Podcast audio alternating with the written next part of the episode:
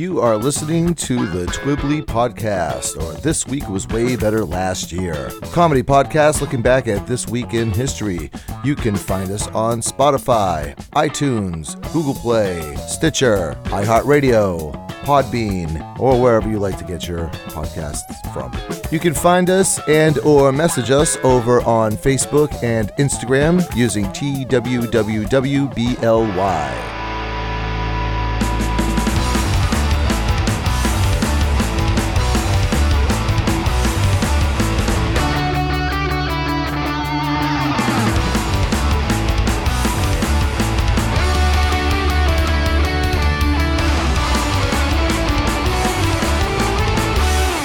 Hey, welcome back to Twibbly, or This Week Was Way Better Last Year.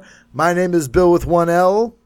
With me, he is serious, but don't call him Shirley, Mr. Jeff McLarge-Huge. Hey, everybody. How's it going? I'm fine. How you doing? All right. Hey, good. All right. Bill, I want to talk to you about today about cassette tapes. You remember cassette tapes? Absolutely. You know, we're from the generation of, you know, making mixtapes for girls. That was, It was an art form. I actually put out a Facebook post, I don't know, maybe about 3 years ago, and I was asking, do any girls still have the mixtapes that boys had made for them? 2 girls that I had made mixtapes for said, yes, I actually still have the ones you made me. Wow. Yeah, because they were actually really cool and good. See, that's a testament to that ability to sort of customize the format. I don't know, about a year ago, you came to me and said, hey, I found one of the old radio shows from WKKL where I was on as a guest. And I was like, no, sir. And sent that, you digitized it and sent it to me. Yep. And I used to record every single program that I did there on, 220-minute tapes. You don't still have all those, do you? Funny you should mention that. Oh, no. I want to say like about 3 years ago, I cleaned my basement and I deep-sixed a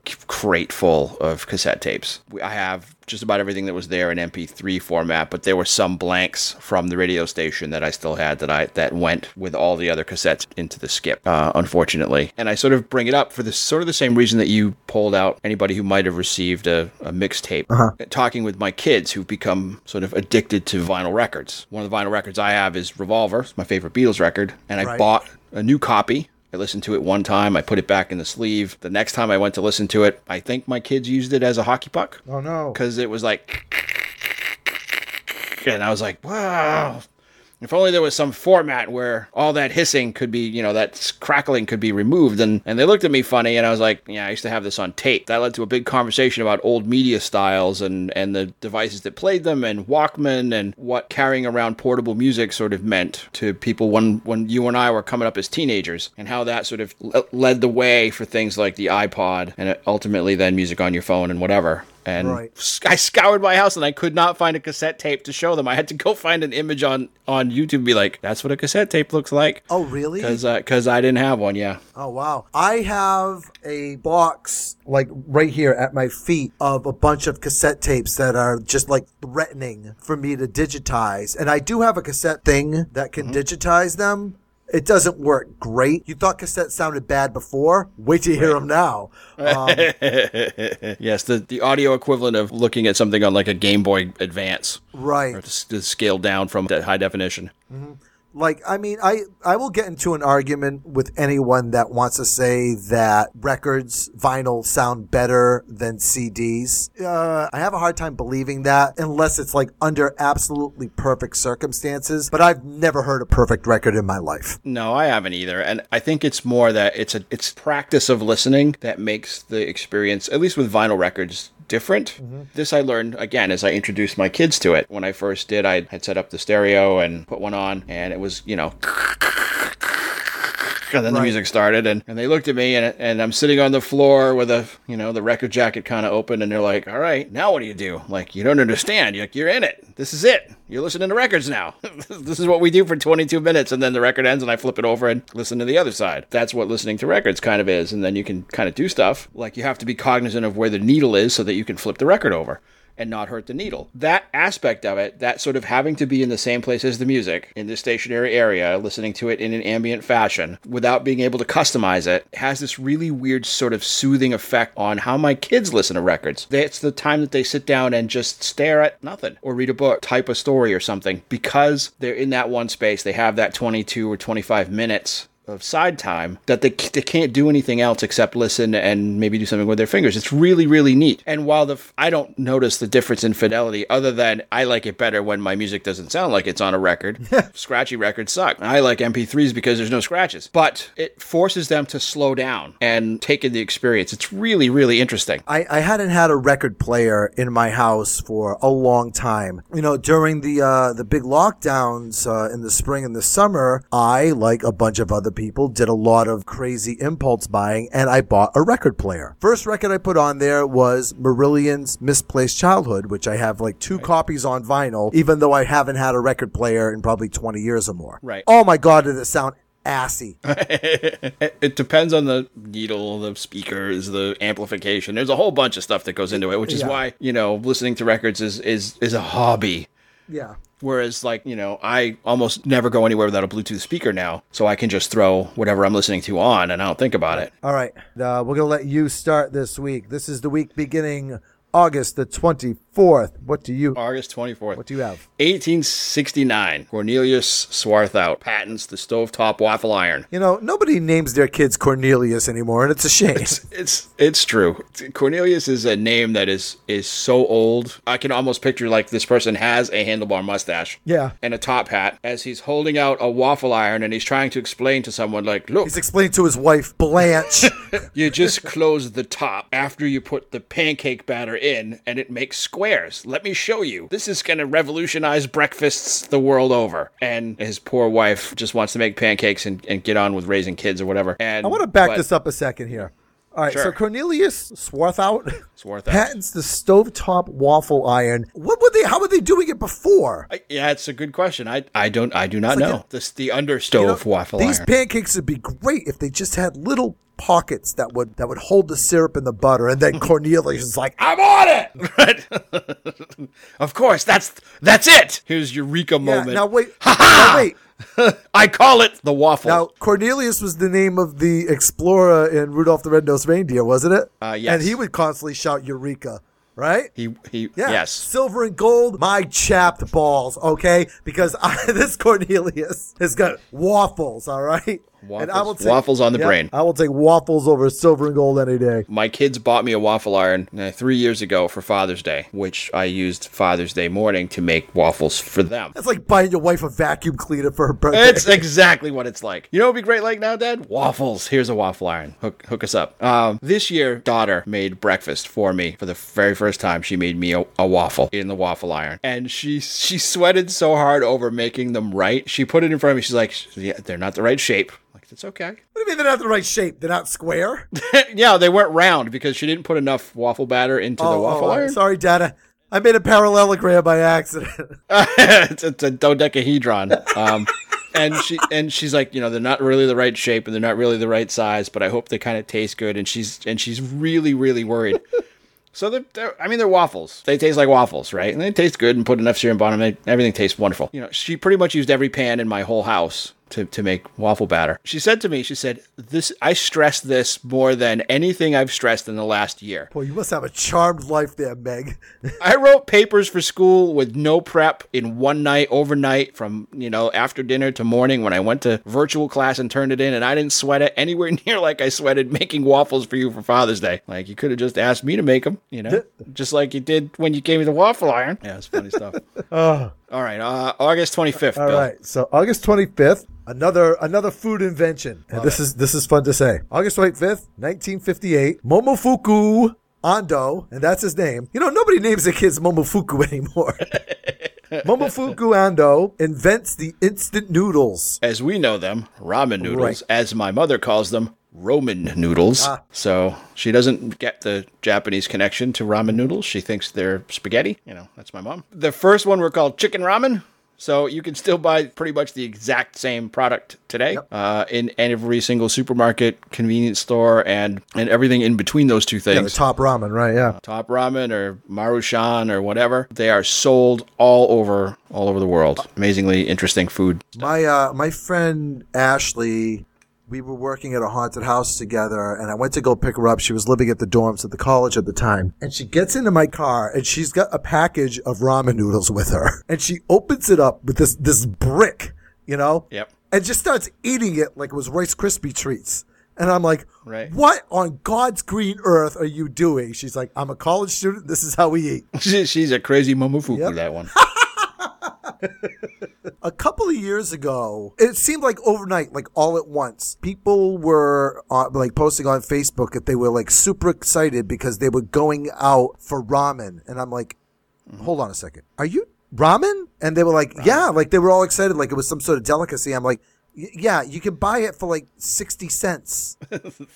Yes, it's different. There are a couple of places up here in my neck of the woods that have opened very recently that are fantastic noodle houses. Uh-huh. And that's like this. It seems to be up until recently when, you know, restaurants became sort of a weird place to kind of go. There was this big explosion of them. And I don't know why, but they're super popular and the food in them is almost always super duper good. It's like my kid's first restaurant of choice if we're going to go out to eat. It always is at the top of my list too because it's super hearty and tastes really good. And when you make like ramen at home using Mr. Momofuku Ando's ramen style, wow, you put in like the, you know, the chicken bouillon and maybe some scallions or something, but you can get ramen with like pork and beef and all kinds of vegetables and a fried egg and all this other stuff. And it's really, really good. Right. I don't know. I think just people are getting a little too excited for chicken noodle soup. That ultimately what it comes down to is it's chicken. Yeah, noodle yeah, soup. Yeah. You just calm down. Okay. There's no need to Facebook post about it. All right, what do you got for the 26th? 1947, the first black baseball pitcher, a guy named Dan Bankhead, hits a home run on his first at-bat. Nice. Dan Bankhead's an interesting guy. He wasn't the first African-American to play Major League Baseball. That was Jackie Robinson. But this guy was the first black pitcher. Okay.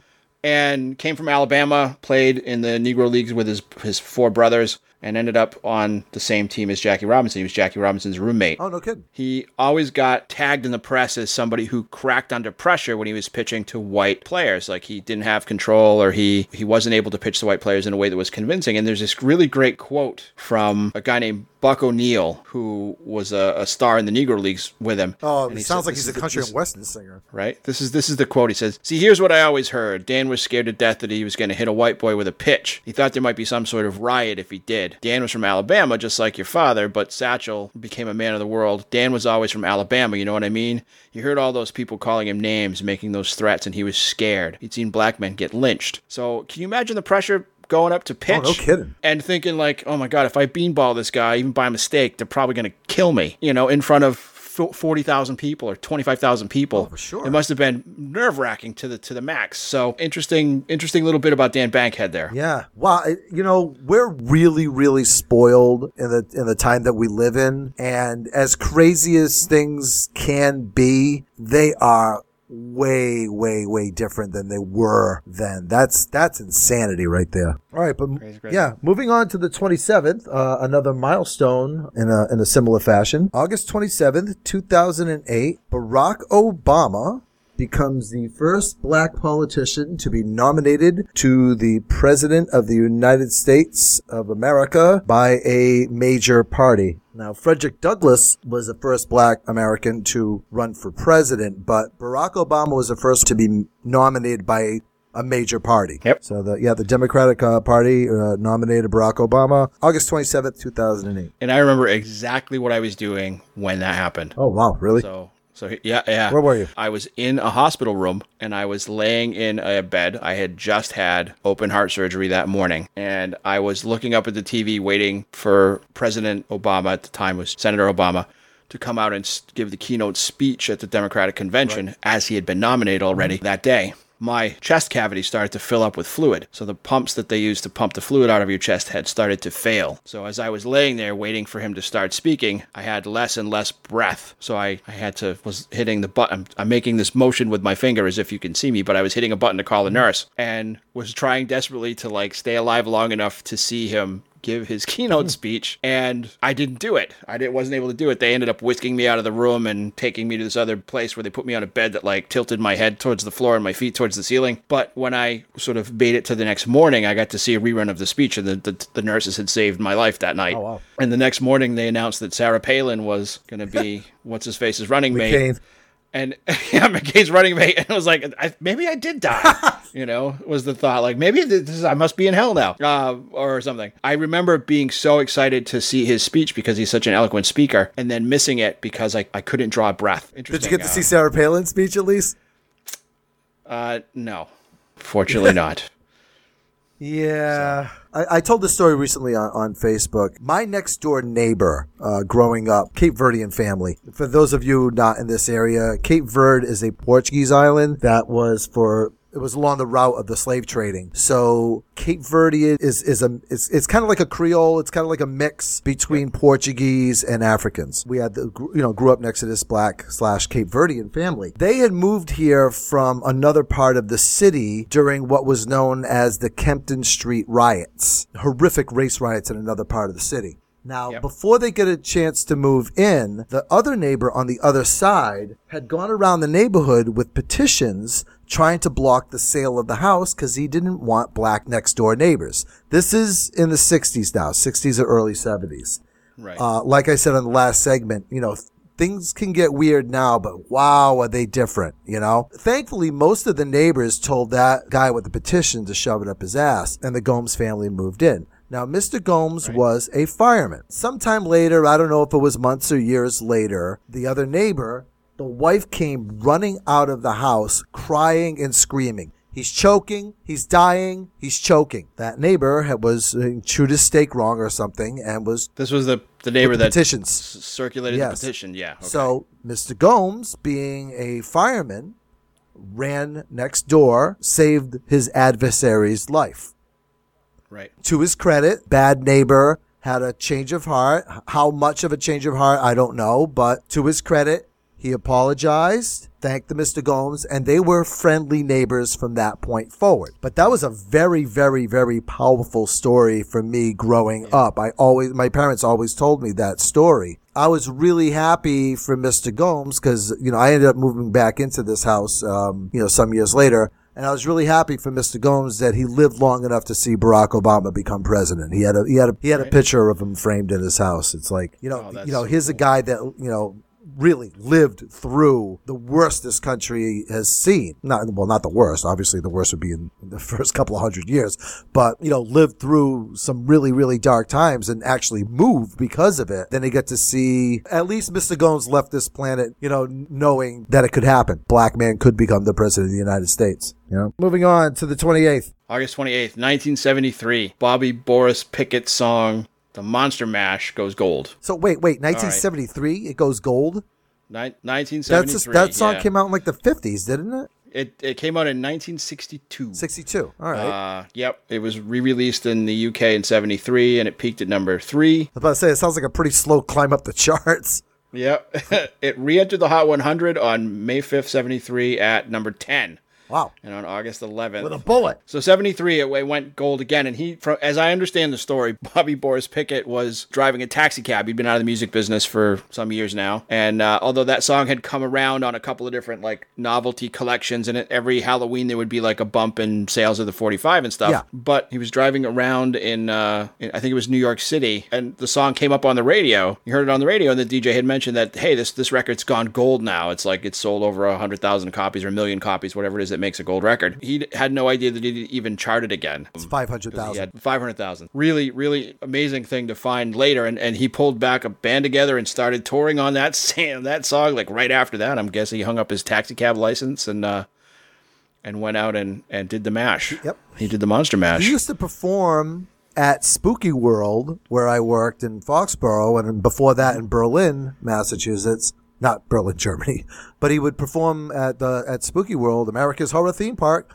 every year. The guy that owned the place, Dave Bertolino, would bring him in. I don't really remember too much about Mr. Bertolino I've heard a lot of stories from a lot of people. I heard he's sick now. Hope he does well. That's all I can say about him. All I can think of is how Bobby Pickett seems like the most 1962 name I can imagine. It sounds like it just built in 1962, even though that he wasn't born then. But when I think Bobby Pickett, that's like that weird sort of seafoam green color and flat, very flat cars and malted milkshakes. Malted milkshakes. This should come as no surprise. And going back to our original segment, the very first record I ever owned was The Monster Mash. Was it really? It was, it wasn't the Bobby Pickett version. It was like, I don't know, it was like a kid's record with a bunch of novelty songs on it. Mm-hmm. And I know that there were dozens upon dozens of those things that came out when we were kids too. Yeah. So speaking of inventions, another great, yeah, you see this one coming, don't you? I do. A great invention in our lifetime too. August 29th, 2012. All right, ladies, hang on your hats. Ladies. Researchers reported news in Chicago at the American Heart Association's 63rd High Blood Pressure Research Conference that banana, this is my New England accent, banana spider venom was good for reversing, I can't even say this. Good for reversing the effects of erectile dysfunction. And the beautiful part is it comes in its own applicator. As long as you can get the spider down your pants. So, again, the question of, like, what is the necessity that breeds the mother of this invention? Yeah, what I think it is, this guy got bit by a mutant banana spider. He was like, ow! Hey, looking good. So, right. Yeah, so it's Spider-Man, right? As he goes to see Spider-Man in the cinema, like Spider-Man. Which of the Spider-Man movies was out around 2012, you know? That was probably one of the Garfield ones, right? Right. I don't know if I'm going to become a spider. Or a porn star. Or I'm going to become a banana. I don't know if I'm going to become a spider or a banana. Why not both?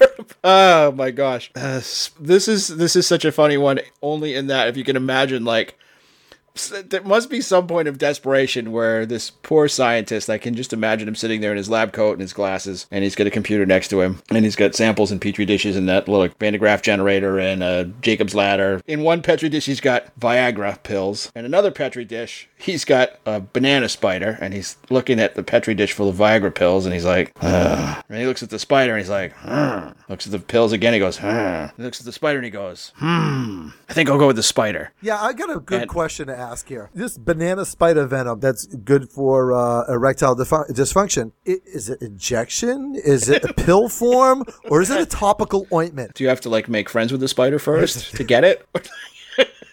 Hello, you've got lovely legs. Just combing your finger over its hairy body. And you gotta sing to it. Hide the deadly black tarantula. You gotta start singing sweet nothings in it to you.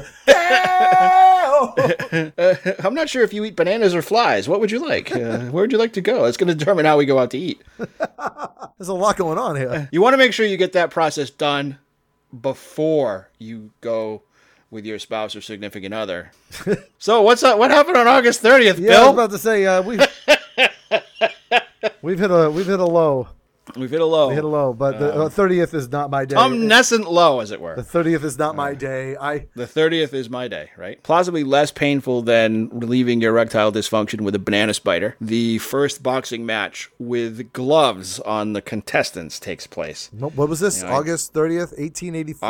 August 30th, 1884, the first boxing match with gloves. Gloves had been invented and used since the late 1700s, but they were always used just for training, punching. I guess they still punch big, heavy bags full of sand and sawdust and stuff, but they didn't use them to punch other people. Up to then, boxing had always been sort of bare knuckles. So if you watch, or if you go back and you look at I hate the phrase old-timey, but I'm going to use it. If you go back and look at the old-timey pictures of boxers with their weird palms-up stance, they're bare knuckle fighters from the 1800s. Yeah. I think that gloves were reluctantly taken on because the belief was that if you had gloves on, you'd punch even harder. Yeah. And you had the potential to kill the person that you were boxing with. Whereas if you had just your hands, you have to be careful because you'd hurt your hands if you punch someone in the side of the head or if you punch someone directly into the front of the jaw, right? Right. So there's a potential that you could hurt your hands, and that keeps you from, I guess, going house on your opponent. And putting gloves on to protect your hands from whacking somebody super hard in the side of the head makes it more likely that you're going to whack somebody super hard in the side of the head. You know, this is the first time I've ever thought about it that way, that wearing boxing gloves were more to protect your hands than protect your face. Yeah, and that's what it was for, to protect your hands. And in doing so, it made it much more dangerous to be a face.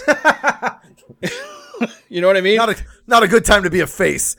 Face is in trouble now because you're not gonna hurt your hands as much by punching somebody directly in the face. So right. It's much harder to break your hand and have to drop out of the fight. I mean, I've been a long time boxing fan, yeah. not so long that I remember the bare knuckles boxing with the old timey guys, but long enough to have seen people like get their jaws like broken in two places and get hit so hard that they don't get back up again ever. Like, I don't know if you remember, Duk-Koo Kim was a middleweight fighter, and he got knocked out and killed in the ring, and that happened a bunch of times in like the 60s and 70s and stuff. And do you remember, we went to high school with him. Do you remember a guy named Scott Pemberton? Yeah. I saw his first professional boxing fight, and he won by TKO. Yep. And that guy hit so hard that he didn't, hit him so hard that the guy spun and had to get a standing 8 count. He hit the guy so hard he knocked him over.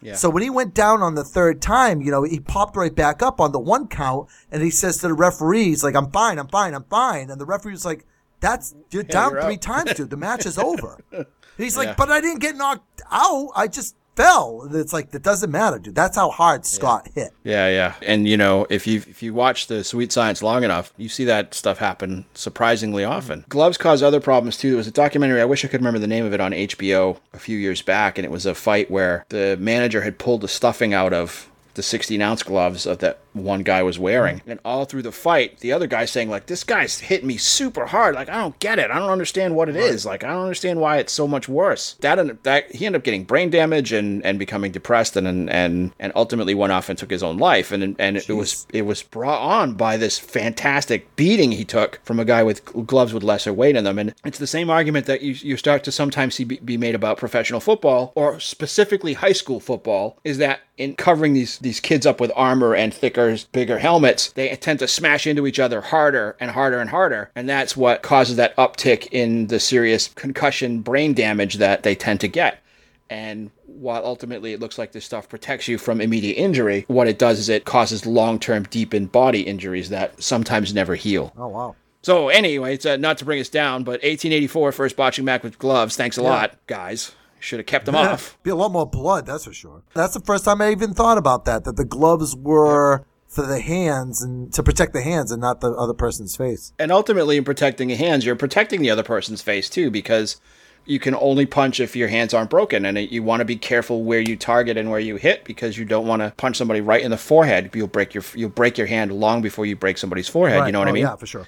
All right, let's get into these celebrity birthdays. All right. So you want to start, or I'll start? You start. All right. August 24th, 1973. American actor and comedian Dave Chappelle is born in Washington, D.C. Star of the Dave Chappelle Show, and still an icon of comedy. Certainly one of the more influential comedians practicing the art today. Mm. Fantastic guy. Yeah, he disappeared for a little while. He had some issues or something, right? Well, yeah, he was offered $50 million for another season of Chappelle Show. Like, the way that he tells the story is he thought maybe the message that he was trying to get out in his show wasn't getting out the way that he thought it was, decided to walk away. Oh, wow. Yeah, he talks about it in one of his specials that's on Netflix. You should totally watch it. Oh. It's fantastic. It's a fantastic story. I couldn't do it justice, so I'm not going to try to. Okay. Moving on to the 25th, 1949, a man that would certainly never turn down $50 million under any circumstances, Gene Simmons from the rock band Kiss. We can buy that on Kiss.com. I never got to meet any of the guys from Kiss. I know a lot of people, frown upon Gene Simmons and his money-making ways, but if the dude's a businessman, yep. He's no dummy. He said it very well. I'm paraphrasing it best, but he said it very well. He goes, "When you go to work, you go to work to make money. Right. My job makes money." And that's that. Yep. I remember it's totally worth going out on the internet to find, but he does an interview on an NPR show some years back. Go hunt for Gene Simmons on NPR interview. It is absolutely hysterical, and he didn't give permission for them to reuse it, so it's just out there. And he gets into this big long argument with the host about stuff. It's wicked funny, and you can see that he just doesn't have time for like not-for-profit radio. And they want to talk about his book. I think it was his biography, Kiss and Tell. There's a fact in there that he had Polaroid pictures of all the women he'd ever slept with, and that's all the host wanted to talk about. And he was like, he wasn't having it. It's so funny too. All right, moving on to actors. What do you got? August 26th. 1980, the world remembers him as Kevin, but his name is Macaulay Culkin. He was in Home Alone and My Girl and Richie Rich and Uncle Buck and some other stuff. The Good Son. And then he sort of grew up. Right. And vanished for a while, and there's all this weird he was in Party Monster, and that was like the last sort of big movie that he made, where he played the club kid killer, Michael Alec. And that's the thing, like, too, like, whenever he came, because he was gone for a while, and he came back and he did Party Monster, and he did another movie called Saved. Oh, yeah, that's right. Yep. You know, when people were like criticizing him because he was this child actor and now he's doing these kind of like almost controversial roles. And it's like, right. Yeah, because you grew up. Right. What do you expect the kid to be doing the after save joke for the rest of his life? He did all kinds of stuff. There were some questions about his health and substance misuse. Yeah. That was at a time that he was in, this is such a funny story. He was in a band called Pizza Underground, which was some weird ass something that did shows playing Velvet Underground songs, but they changed all of the lyrics to include pizza. That is probably my favorite thing this week. You can find videos of them doing like Take a Walk on the Pizza Side on YouTube, and they are hysterical. The whole band is like one guy tapping a pizza box, and it's 3 or 4 people singing. You totally should go and check them out. Oh my God, they are a hoot. Link in description. Oh, my God, yes. Okay. Moving on to the 27th, 1952, born Paul Rubens, but better known to the world as Pee Wee Herman. Nice. Yep. I always thought he was super funny. Weird story for him, right? So he tried out for Saturday Night Live and didn't get picked. Mm-hmm. And on his way back to Los Angeles from New York, he came up with the character of Pee Wee Herman and, like, built the whole world of Pee Wee Herman on that one flight back. Oh wow! And started putting the show together, and figured if he couldn't get on Saturday Night Live, he'd make his own. He'd do it himself. Right. That became the Pee Wee Herman show that he started to tour with and do in comedy clubs and stuff. Yeah, that was on HBO in the 80s. That's fantastic. Yep. If that's available on YouTube, like people need to see that. That show was fantastic. Well, he had done that as like theater in clubs and stuff around LA before that got anywhere near HBO picking it up. Like he generated a whole bunch of buzz. It was like the equivalent of starting a band and touring a band. Yeah. Well, so he toured that weird show until it got filmed. Yeah. And it's funny how many, like there was like 4 people that were all like came in the business together. It was Pee Wee Herman, John Paragon. I can't remember the actress's name, but she was the secretary in Ferris Bueller's Day Off. Oh, with your bad knee, Ed, you shouldn't be pulling anything. Her and Cassandra Peterson, Elvira. Yeah, they all started together. They were all like an improv troupe. Huh. Yeah, they were all friends. Well, that explains why Cassandra Peterson has that cameo in Pee-wee's Big Adventure. Yep. And right. Blink and you miss him. Pee Wee Herman's actually in the Blues Brothers movie. Is he really? Yeah, he's the waiter in the Elegant Restaurant. Oh my God, I will have to go back and watch that now. All right, moving on to the 28th. August 28th, 1917. Jack Kirby, the American cartoonist who came up with the designs for, invented the X-Men, Spider-Man, Hulk, Thor, basically Iron Man. Marvel comics. Yeah, he was one of the first cartoonists there, and was super duper influential in that. The way that comics started to look in the 1960s, carried on and did some work for DC with like the New Gods and some other stuff in the 70s and stuff. His stuff is incredibly super distinctive. You can, if you know comic book artists at all, you can spot a Jack Kirby picture that quick. Unfortunately, Kirby died in 1994, which is sad because he never, got to see his creations come to the cinematic, fruition through the Marvel Cinematic Universe. He did, however, live long enough to see the original Captain America movie, which is woo! That's not even the terrible one that was made for TV in the 1980 with Reb Brown. This is the Captain America with J.D. Salinger's kid as Captain America, but it's terrible in a million ways. The red skull was neither red nor a skull. It's tough. It was shot for the equivalent of like 4 ice cream sandwiches and whatever change you could find in the backseat of your car. The entire budget renting the motorcycle. It was awful. All right, moving on to the 29th.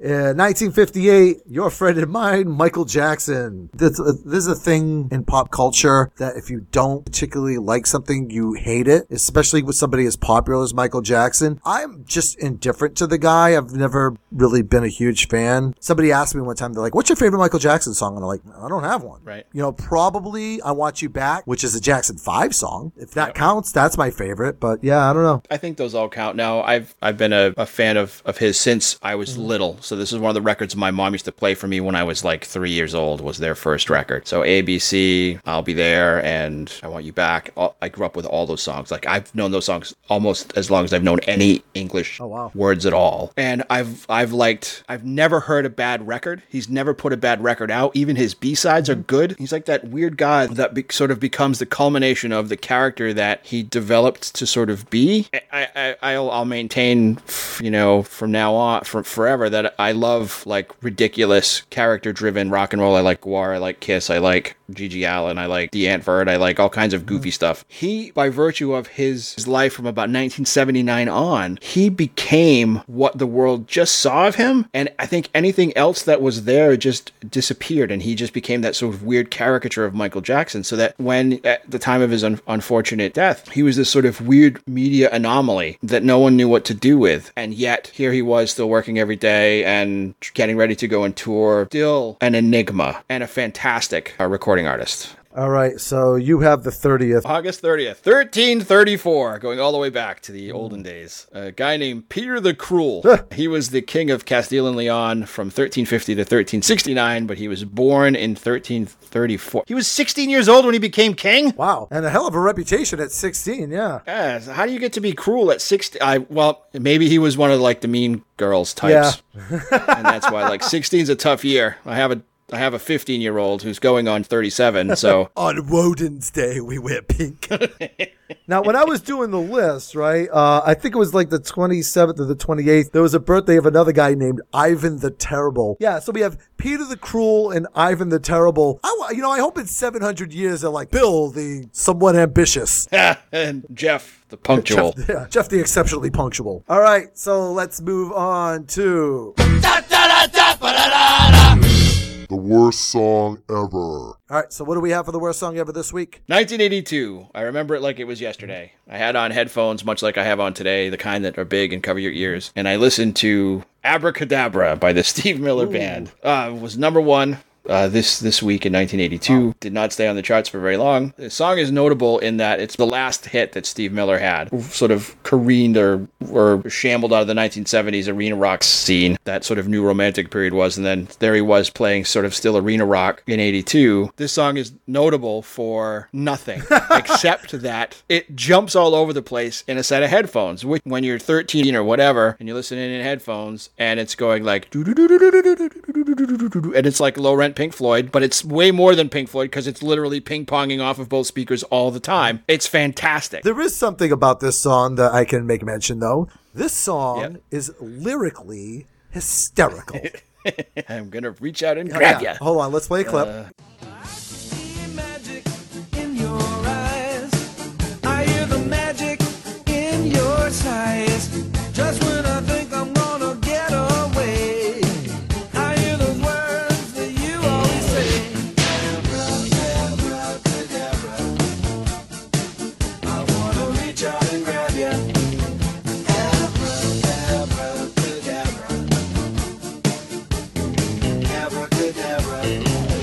Like when this song comes on, you know, when I used to listen to this in headphones, it was great to hear this like bleeping and blooping and all this other stuff sort of going back and forth. And now when this song comes on in the car, I think like, oh, there's something wrong with my brakes. You know, like, did I just run over a cat? Where the hell's that noise coming from? Because it's jumping all over the inside of the car. Yeah, Abracadabra. I have a cousin, and Steve Miller is actually one of her favorites. She's from Las Vegas, but her and her sister had come to visit their grandmother over here, and they spent about a month. And I remember she really, really liked that song. You know, even then I was like a critic. I was like, yeah, the song's kind of silly, but she really, really liked that song. After she had gone back home, the song actually made it to number one. And I remember either calling her or writing her a letter saying, wow, I guess she could pick him because the song did, you know, really well for itself. Steve Miller, Yeah, I mean, the other songs is what? Fly Like an Eagle, which is another song that's like low-rent Pink Floyd with all the weird sound effects and stuff like that. And what's the other one he had? The Joker? It's sort of standard of 70s rock radio. And I heard a great interview with him where he said, music is too, like, negative, man. I wrote one negative song once, and it did well, and I hated it, and I said I'd never write another negative song again, and I never have. And I thought, like, that's interesting that you, like, he sort of like, who wants to listen to music to be bummed? I'm like, that's great. Great. That's fantastic. Abracadabra is still a terrible song, but, you know, I like the fact that you came to the conclusion that it would be better than writing a song about, you know, eating some Drano. That friggin' guy. Then I went off and listened to the saddest music in the world. The 90s almost inclusively was like, it was all depressing stuff and borderline novelty songs. But That's bigger fish to fry later on in the I'm quite sure later on down the worst song ever. We'll find some special tracks from the 1990s to ruminate over. But that is going to wrap up our show for this week. We'll see you guys next week. Have a great week, everybody. Say goodnight, Jeff. Good night, Jeff. Bye, everybody. Bye, have a great week. Special thanks to James Costa for our theme music. Thank you so much for listening to Twibbly. This week was way better last year. You can follow and or message us over on Instagram or on Facebook at TWWWBLY. Please subscribe if you haven't already. Make sure you tell your friends if you like our show. And if you don't like our show, tell your friends you did like it. It'll be a great prank you can play on them. Have a good week, guys.